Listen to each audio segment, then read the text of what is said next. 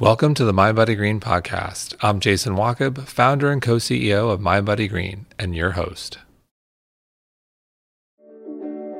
Hi, everyone. I'm Olessa Pindak, Mind Body Green's Chief Content Officer. Today, I'm excited to welcome Mallika Chopra, author, entrepreneur, and mother of two teenage daughters, to the Mind Body Green podcast. Mallika has been educating people about the importance of meditation since her own father, Deepak Chopra, taught her at the age of nine so it's fair to say she's had some meditation practice. You'll hear about the time in life when she strayed from her dad's teachings and why she came back to it when she was pregnant with her first daughter, as well as what it was like to grow up with a father who was at first attacked and vilified for his awakening. Mallika also shares her wisdom for how to raise more mindful kids, keep anxiety at bay, and the importance of taking micro steps. I'm thrilled to introduce such an insightful and inspiring voice in the mindfulness community. Mallika, welcome to the podcast. Thank you. I'm thrilled to be here. So let's start out with a question I think you probably get asked more than any other, which is you're the daughter of Deepak Chopra. And I think when people hear that, they must think that your life must have been very mindful right from the start, that you came right out of the womb and started meditating. But you say that it actually wasn't quite like that.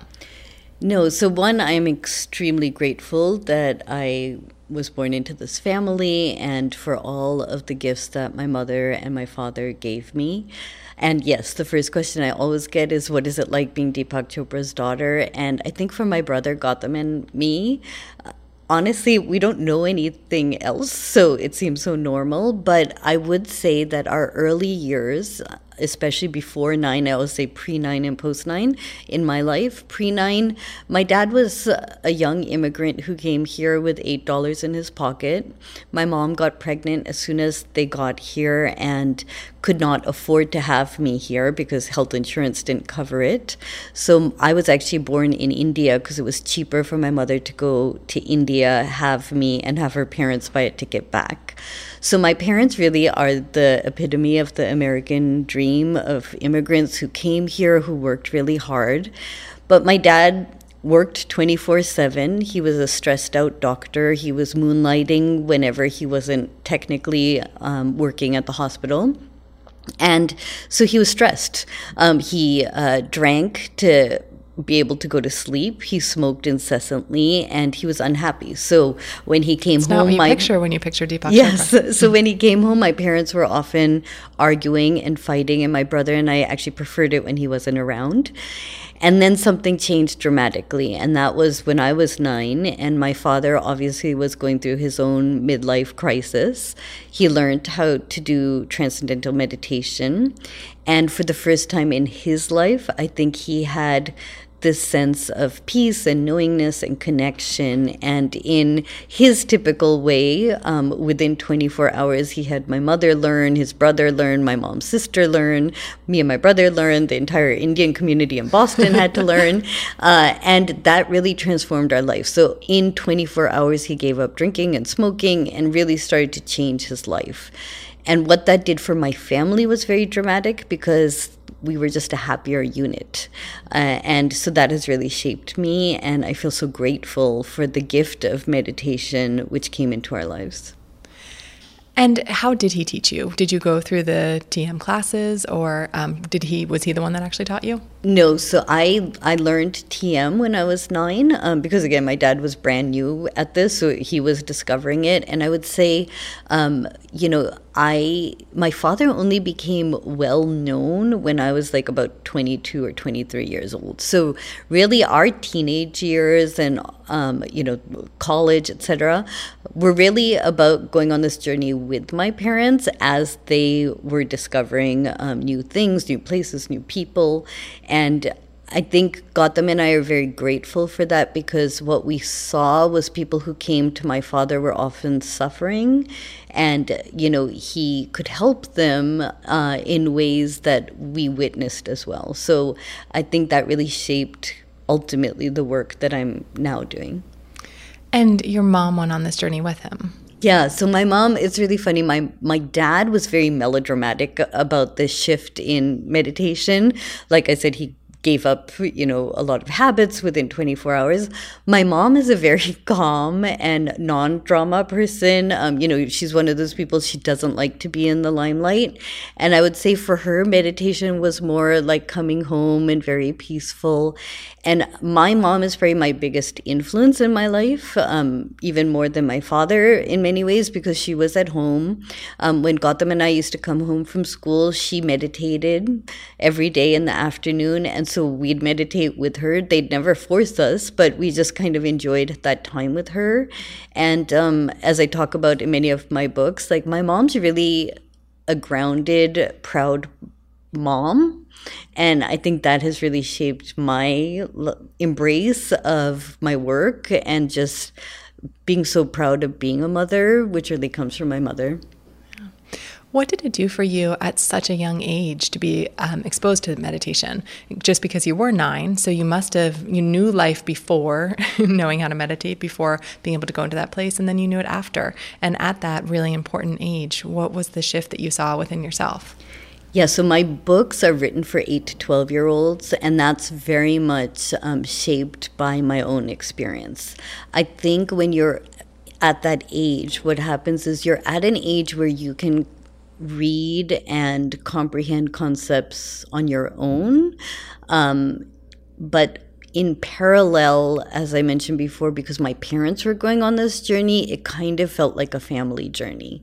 So I think nine or, you know, that range, eight to 12, it's before the teenage years when um, our body and minds also change quite dramatically. And what meditation gave me was a tool early on to get through a lot of the challenges that um, as you grow older um, are inevitable and so meditation not just gives you uh, the tools to slow down and to respond rather than from a fight or flight response to more um, conscious response to situations. But meditation also helps you know who you really are in a very peaceful way. So when you just grow up with that, it's not like a discovery, it's just part of who you are that you take throughout life. And you were growing up in this family who was very aware of the shift in consciousness. And that was long before most of the rest of the world had accepted it. Now we everyone's meditating it seems like everywhere yes. um, taking five minutes in a meeting to meditate but um, it, that wasn't the case when you were growing up how did you feel like the your community and the world at large was responding to you and your family so my dad was the crazy guy who was talking about the mind body connection and I even remember very clearly being in an airport and seeing him on the cover of a magazine like a farcical type of cartoon of him um, and he was the witch doctor who was selling snake oil. That was literally like he had like eight arms in this um, cover photo. And so, and you know, to you? Uh, um, well, and he'd hold stuff. But see, that's the thing. I think we were so used to my dad being attacked all the time. He was not um, a celebrity or an icon like he is now. He was really attacked. And I think the lesson that, um, you know, those of us who were around him could learn was if you believe in what you're doing, and actually you believe in the power of the experience, which was a real experience for all of us, the benefits of the meditation practice or the mind body connection that he was talking about. My dad really believed in it, plus, he took a scientific approach to it. And so, what I learned um, in being in that environment was one, stay true to what you believe, um, but to support it with, uh, you know, whether it's academics or science or be able to package the message in a way that resonates with other people. And so my dad, if you listen to what he says now, it's really the same as what he was saying 30 years ago, um, but it's almost like it's caught up. And it was your dad, but it was also your dad and a lot of other people mm-hmm. who were in his life that you wound up growing up next yes. to. You knew Eckhart Tolle and Dr. Andrew Weil and some other real luminaries in the space. Um, what was having that kind of influence in your young life? How did that impact the way that you think about the world? You know, I think, first of all, we never really paid attention to it because it, it, didn't seem different. Mm-hmm. Um, we were probably they were more just fa- the people that came over for exactly. and we were probably more fascinated by the celebrities. Right. Um, but we got to see how the celebrities suffered more. Um, so that took away the kind of shine of any celebrity. Uh, and I think for me and my brother both, actually, we never wanted to be part of any of anything my dad did. So I went after college and worked for MTV and in the music industry. My brother did um, war journalism, and I was doing sports stuff. And so it really like that was my dad's journey. For me, though, what happened is it was actually in becoming a mother at about 30 that, um, and it was around 9 11. I was five months pregnant. And it was a particular on 9 11 itself when I suddenly realized I'm becoming a mom. And the responsibility and all of kind of the love and excitement that I had for that turning into fear and anxiety on 9 11 specifically, that I went back to my childhood mm. and the things that my father and people like Marianne Williamson and Eckhart Tolle suddenly they resonated with me in a very different way because I started to think about what is my role and what is my purpose in this life in becoming a mother. And that really is when my personal journey of self discovery began. Mm-hmm. Um, and so it really, and that's one thing that I realize with anyone you can't force anyone to do something um, or, you know, explore something. It's really when they're ready. And that's my own experience.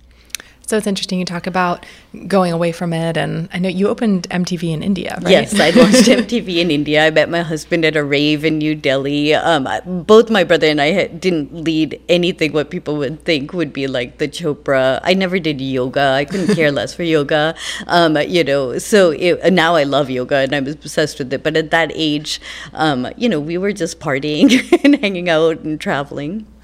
And you, so you obviously got away from it a little bit and maybe from your meditation practices, but then, as you say, came back into it. And um, you talked about in one of your earlier books, Living with Intent, about how you. Um, have, like all of us, strayed on the path and struggled with all kinds of different things from and stress and perfectionism and even sugar addiction and then how you but you've come back to these practices and i'm curious you talk about um, one practice in particular that you actually worked on with your dad during a time when you just strayed so far that you felt like you had lost your sense of, of purpose and of and of self can you talk a little bit about that and what that um, practice was yeah, so the subtitle of Living with Intent is my somewhat messy journey to purpose, peace, and joy. And the somewhat messy is the really important part of that because I truly believe, um, at least I know from my experience, like I'm not always on a straight path. I frankly have not meditated twice a day for 30 minutes a day, um, I think for the last 20 years. You know, if I can get one meditation That's practice. very comforting. In, yes. if you're not doing it.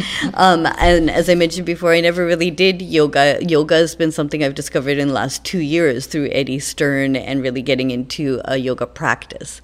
So my life has kind of incorporated these these things. Um, I talk a lot about my sugar addiction, which is amazing. Very, because very relatable. Very relatable. Like I, um, and you know, I've linked. I talk about in the book. I've linked that also to my emotional needs, um, and you know the feeling of security and love I got from my mother and my grandmother and what I get through that. But that's been a process of like 10 years of thinking about it and then um, using mindfulness to kind of connect the emotions and feelings with the actions that I take.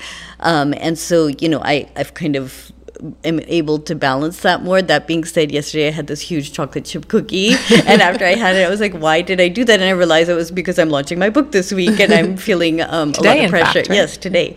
Um, and so, but the exercise that you mention is, I was feeling um, my kids were probably about eight and ten years old, and I was at that stage where I had been launched a company, writing books, um, traveling, but trying to be there for my kids and just feeling overwhelmed, tired, um, eating unwell, not exercising. And so I'd gone home to speak with my father. Um, actually, I'd gone home just to hang out with my mother, and my dad was at the computer. And I went and said, You know, I'm struggling. And I remember my dad very specifically looking at me with panic in his eyes and looking for my mother to come and handle the situation. And I said, No, no, I think this is more something you can help me with because um, my mom takes care of everything in our family. and um, he sat with me and we looked at the work of Dr. Dan Siegel, um, who has done, um, you know, really scientific studies on the mind-body connection, and he has something called the mind-body platter, which looks at all aspects of wellness. And so from that, my father and I created a balance wheel, which I know uh, is shared often on Mind Body Green, which really looks at all aspects of life from um, sleep am i getting enough rest how am i eating how am i moving but then really going on into do I feel financially secure? Do I like what I do every day? How are my relationships in my family and my community? Um, do I laugh and have fun anymore? I realized at that stage in my life, I didn't laugh or have fun. Um, and do I have a spiritual connection? And so I used that balance wheel um, to really kind of break. And now, are down. you evaluating each one of those categories on a scale, or how do you actually go about so, the practice um, of yeah? the so the balance wheel? practice of it, which is outlined uh, in the book, um, is on a scale of one to ten, taking each piece of this pie and kind of saying, "Am I struggling, surviving, or thriving?" Um, and then it just kind of helps that feeling of feeling overwhelmed by everything to breaking it down into very practical steps. Um, and then setting the intentions, um, and then kind of going through this path of intent. and is uh, the goal take to thrive in all categories, or Um, I don't think we're always going to thrive. No, I, I honestly, I don't. I think at different stages in life, um, there are different things that are out of balance. And so for me, it's about micro steps um, and changing one or two things to at a time to feel better. So at that time, I mentioned that you know I I realized you know yes, my sugar addiction was bad, but I was sleeping. I could move more. I was really happy with what I was doing actually um, professionally, but I mentioned I wasn't laughing or I had lost a sense of intellectual stimulation. And um, a small example of a micro step is I literally started a book club with my friends um, where we would read novels. So it would kind of take us out of like the, you know, one state of mind. And we'd get together once a month and um, talk about a book, open wine. We'd ne- none of us had had time to read the book and we really mm-hmm. never talked about it, but it became the excuse Right. to just have fun and laugh and have community. So it was a very small thing, but it had a mm-hmm. dramatic shift um, in bringing more joy in my life. so it's more about recognizing where you mm-hmm. might be lacking and then trying to make and up for setting an intention Right. that with time you figure out how to bring that into your life. And intention has been something that's always been a really big part of your work too. How does intention play into this? So for me, um, it all begins with intention. Um, so it begins with thinking about what are your deepest desires. So in our meditation practice and when I teach, um, we often ask questions like, "Who am I? What do I want? How can I serve?" Um, and I think the "What do I want?" goes to the core of something that my dad taught my brother and I when I was young, and is actually the core of my new book, Just Feel. Um, so there's a phrase um, that goes, "I am responsible for what I see." I choose the feelings I experience and set the goals I will achieve. And everything that seems to happen to me, I ask for and receive as I have asked. And my dad would ask us, What do you ask for? Um, and we would say things like a trip to Hawaii, go to the Celtics game, new clothes. And he'd listen and then say, Well, what about asking for love, connection, inspiration, a sense of purpose? And so that really shapes for me what intention is, which is asking for who do we aspire to be? What are the experiences and feelings we aspire to in our lives? And when we plant these seeds of intention, then, uh, you know, we kind of pay attention um, to the things that will make them happen. And um, that is actually really the, the first three lines of that phrase are really what I used as the core of Just Feel, the new book. So, speaking of the book, let's talk about parenting. And um, you're a mom now of two daughters, um, Tara and Leela. And can you tell us a little bit about how you work mindfulness into family life? Yeah, so it's amazing. My uh, girls now are 15 and a half and almost 18. So, um, like, where time has flown is amazing. um, you know, I have approached all of this in the way that my parents did it with me and my brother, which is to try to teach by example and not just words or making them do anything. So I do not force my kids to meditate. We don't do conscious mindfulness practices at home per se, um, but it's just been a part of our family life. So I am really very regular with my meditation practice. More mm-hmm. recently mm-hmm. with yoga, my kids learned how to meditate um, when they were four or five years old from my father. They got like a mantra and um, have their own practice. And, you know, I invite them when they were younger to come and sit with me, or we would do things together. Um, but I'm very aware of what happens after eight years old, moving on into the teenage years. Like, often we can't force our kids to do stuff. And in fact, the teenage years, um, uh, you know, one of my daughters was really anti meditation, which is fine. Like, I think that's fine. Um, and so for me, and that's why I wanted to write the books because I wanted to give kids tools that they can kind of discover on their own and maybe they can teach their parents. Mm-hmm. Um, and so that really has been my motto, which is lead by example. And if I can show my kids how that these practices um, are valuable in my life, um, then hopefully they'll learn. So, but that includes, you know, uh, gratitude practices that, you know, I'll share what I'm grateful for, ask them, setting intentions in the morning, uh, you know, before a certain day, um, mm. you know, uh, be, going for walks and just enjoying nature and talking to each other. So it's part of our daily practice, just mm-hmm. as who we are. Mm-hmm.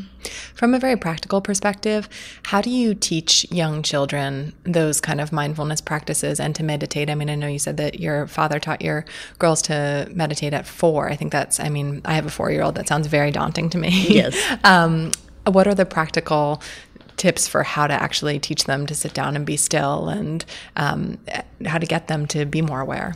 So, my first book for kids, Just Breathe, is full of many, many, many exercises. It's written for kids, but what I find is a lot of parents, teachers, librarians, people are using it at home or in the classroom or in their communities. Um, so, first of all, I'm a big believer try different things. There's no one meditation practice that is right for everyone, and especially for kids, a lot of kids can't sit still. Um, and so that's why um, in that book, um, you know, there's movement exercises, yoga, walking exercises things that are like gratitude, um, uh, eating a mindful meal. There's so many fun things that you can do. Um, so I really wrote the book as like this menu of like here are many many things you can do um, with your kids, and you know then when they're a little bit older, they can discover them themselves. I think one of the things I love hearing from parents and teachers as their kids um, will come to them and be like, "You seem a little stressed. I think you need to just breathe and slow down." And so you know that uh, is great because I think kids um, you know, in their own experience, then can share it with others. Yeah. And you're very active in your community as well, and have actually taught a lot of other children and parents in your community um, about these kind of practices. What kinds of things do you find resonate most? So the way I started all of this, to be honest, was I was a mom with two kids, and so many of us were either stressed ourselves or we were seeing the stress and anxiety that our kids have. So living with intent was really um, at that stage in my life um, that I was dealing with. Was just trying to find balance.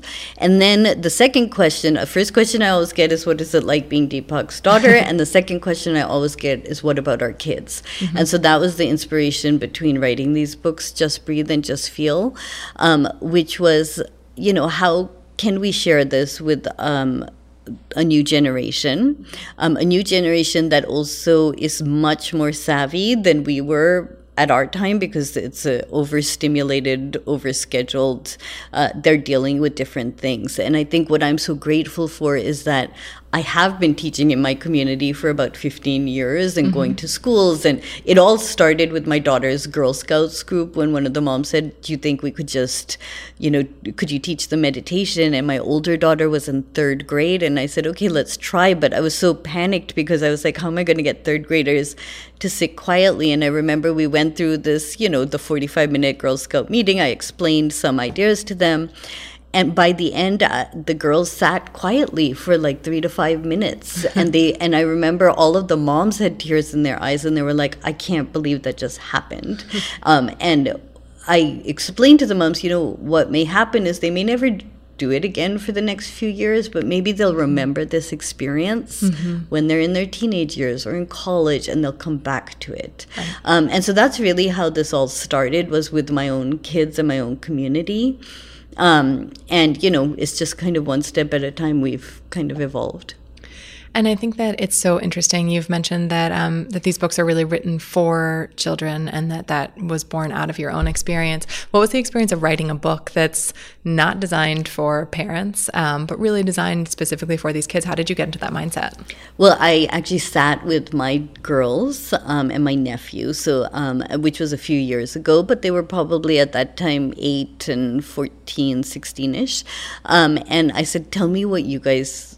are dealing with. Um, and so uh, first we sat and we wrote down, um, you know, whether it was like a tryout or um, sports practice or feeling overwhelmed by homework or um, bullying at school or how do I stand up for a friend or how do I go talk to a teacher. So it really, it came from them um, and we brainstormed things that we can do together. So uh, I really wrote the book from the perspective of my nephew and my girl girls, um, also because they've been exposed to a lot of this stuff. So what was nice is they brought together both the topics, but then here are things that we can do for them. And in your new book, um, the Just Feel book, you really explore a little bit more about the social and emotional intelligence um, and getting kids to notice and accept your feelings. And it's a bit of a different approach from um, just breathe. It's a little bit more about meditation and breath work and that kind of a thing. Um, so, what are the what are the techniques and tools that you're talking about here, and how are you getting kids to recognize their own feelings, and why is that so important? Yeah. So um, this book is uh, very different from Just Breathe. Uh, I kind of think of Just Breathe as like the physical, um, Just Feel as the mental, um, and then I'll be working on something that's more the emo- the spiritual. Um, so our kids are anxious today. I mean, they really are. I mentioned before, uh, we're living in a hyper stimulated, um, externally focused world especially with the social media and all of the messages that they're coming that are coming to them over 2 million kids in the US are diagnosed with anxiety or depression, and we're seeing in high schools and colleges um, more suicides um, and also just more social ills that come um, from being a very anxious society. So, this book for Before me. Before we even get to that, like, what do you make of that? Where do you think that's coming from? I I don't know. I mean, I think I think we're living in a very fast paced world. Um, you know, I can only see it from a spiritual perspective, which is um, there's no quiet time or connection anymore. I see that with my own kids and family. Um, you know, uh, because there's constant stimulation. Mm-hmm. And so I think it's so critical to bring back these ancient practices um, and actually become more comfortable with um, quiet time, with being bored. Um, mm-hmm. If kids are scheduled nonstop, they don't have time to be creative. They mm-hmm. don't know who they are outside of, you know, being a soccer player or a dancer or, you know, there's so many labels um, that kids are always aspiring to. And then once they get on social media, um, one, they're seeing the perfection of everyone else's lives without mm-hmm. realizing that that's not really who people are. And so then they start to question who they are. Mm-hmm. Um, and let's be honest, parents are really distracted, um, mm-hmm. you know, all the time, whether it's on their devices or just trying to get through the day um, right. and managing. So we're dealing with a lot of factors um, and you know that doesn't even go into the reality of poverty and um, you know racist uh, kind of behaviors. And i mean there's just so many things. What's happening in our government? What's happening in our world? There is a lot of stress out there. Um, so this book um, really is trying to go back to the basics which is um, knowing your mind and your body so um, the first section is called Know, and it's really about just understanding what feelings are, um, where they come from, and also that it's totally normal to feel sad and lonely and frustrated and angry, as well as feeling happy. And we're not always trying, no one can always be a certain way. Um, I think we're also living in a, a society where, um, kids are scared of failure. Um, they don't have the grit and resilience um, that you know they're going to need to get through the normal ups and downs of life. Uh, so then the book kind of shifts to um, choose, which is choosing how you view the world, um, choosing your um, words. Before we get to that, tell yeah. us how you explain to kids what to do with those feelings when they feel that way, when they're feeling anxious or yes. perfectly normal feelings. But yes. how do you tell them to handle those? So I have an exercise in the book, um, which is Name My Feelings, which is a basic mindfulness practice where you kind of uh, sit and you start to become more aware of your feelings. Um, so just, um, and when, what triggers certain feelings. So what makes you feel nervous? What makes you feel excited? And the more that, again, again, kids can know and connect with those, and actually, very importantly, also see where they feel them in their body, mm-hmm. um, because our body really um, manifests. Um, what we feel. So, um, you know, when you're nervous, is your stomach feeling butterflies in your stomach? Or um, when you get scared, do you feel how your body heats up or embarrassed? Mm-hmm. Um, or how your heart starts beating faster? So, again, um, also connecting the feelings to the sensations in the body. And then f- as we move along, um, the first step is just being aware of them. So, one, accepting the range of feelings, two, um, understanding what triggers them and how you feel them in the body, and then three, giving tools um, to deal with them. So, um, whether that's a breathing exercise um, to kind of shifting from a fight flight response to a responsive, uh, sorry, more conscious response. Um, I have an exercise called Stop, um, which again, Dan Siegel and others share, which is S is for stop, T is for take three breaths or mm-hmm. take one breath. O is for observe your body. Um, and then P is for proceed. And he also has another great one, which is name it to tame it, um, which is when you feel something, name the feeling, and that by itself starts to tame it. So where you don't let your body and mind just take over. Um, so yeah, I think the the book it's a it's a step by step process of first just being aware of your feelings. And then um, I structured it around that phrase that I said I am responsible for what I see. I choose the feelings I experience and set the goals I will achieve. So the book is really um, around know, choose, and then take action. Do you consciously try and cultivate boredom in your house? uh, yeah, we do. Um, I like. what does that look like? I was definitely one of the parents who did not schedule everything and my kids are super busy um, and, but we kind of made this conscious effort to not do too many things um, but my kids are really passionate about what they're passionate about and um, so my elder daughter loves to sing and um, for her, if she didn't have the time to just sit at the piano and just play at the piano and just have nothing to do, she never would have been able to kind of come up with the lyrics and the songs that she comes up with. So I think creativity comes out of boredom, mm-hmm. um, and uh, and it also comes out of you know I hear so because I teach so many people meditation like I'm always hearing how people are like, oh well, I just can't sit still. I can't like. It's okay to be frustrated. Mm-hmm. Um, it's okay to struggle, and I think that's one of the things I'm also trying to share in this book with kids because um, if they live in a world where they think they're not supposed to struggle, um, that's when the challenges are going to see seem too overwhelming because it is normal um, to feel scared, to feel um, depressed at times uh, to have to try over and over and over again i have a whole section in here about kind of the grit and resilience that's needed to fail like often the greatest ideas or new opportunities come out of failure and so um, let's kind of embrace that too And how do you go about setting out these times? Is it just not scheduling a Saturday morning class? Is it,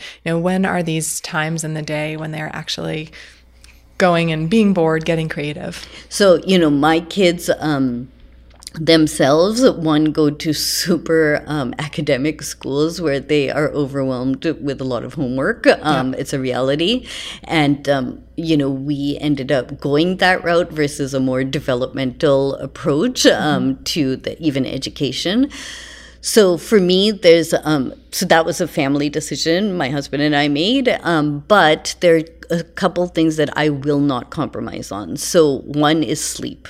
So even at through um, I would say ninth, tenth grade, um, my kids were getting nine hours of sleep a night. Like I just won't compromise that. And like um, like the school knows that too, right? like I'm fortunate to be in the position I am, uh, and I work a lot with the schools.